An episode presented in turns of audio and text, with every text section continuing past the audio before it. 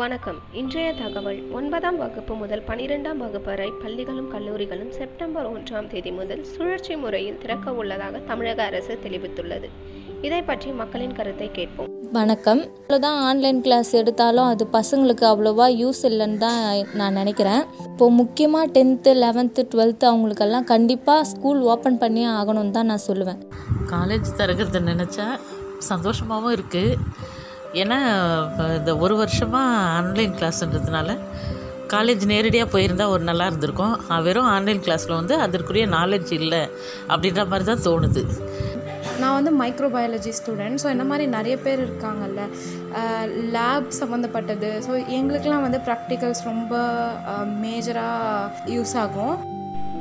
இத்துடன் நம் தமிழக அரசு பள்ளி வளாகங்களில் கிருமி நாசினி வைப்பது தனிமனித இடைவெளியை கடைபிடிப்பது முகக்கவசம் அணிவது போன்ற வழிகாட்டு நெறிமுறைகளையும் அறிவித்துள்ளது. இத்துடன் இன்றைய தகவல் முடிவடைகிறது. நன்றி. வணக்கம்.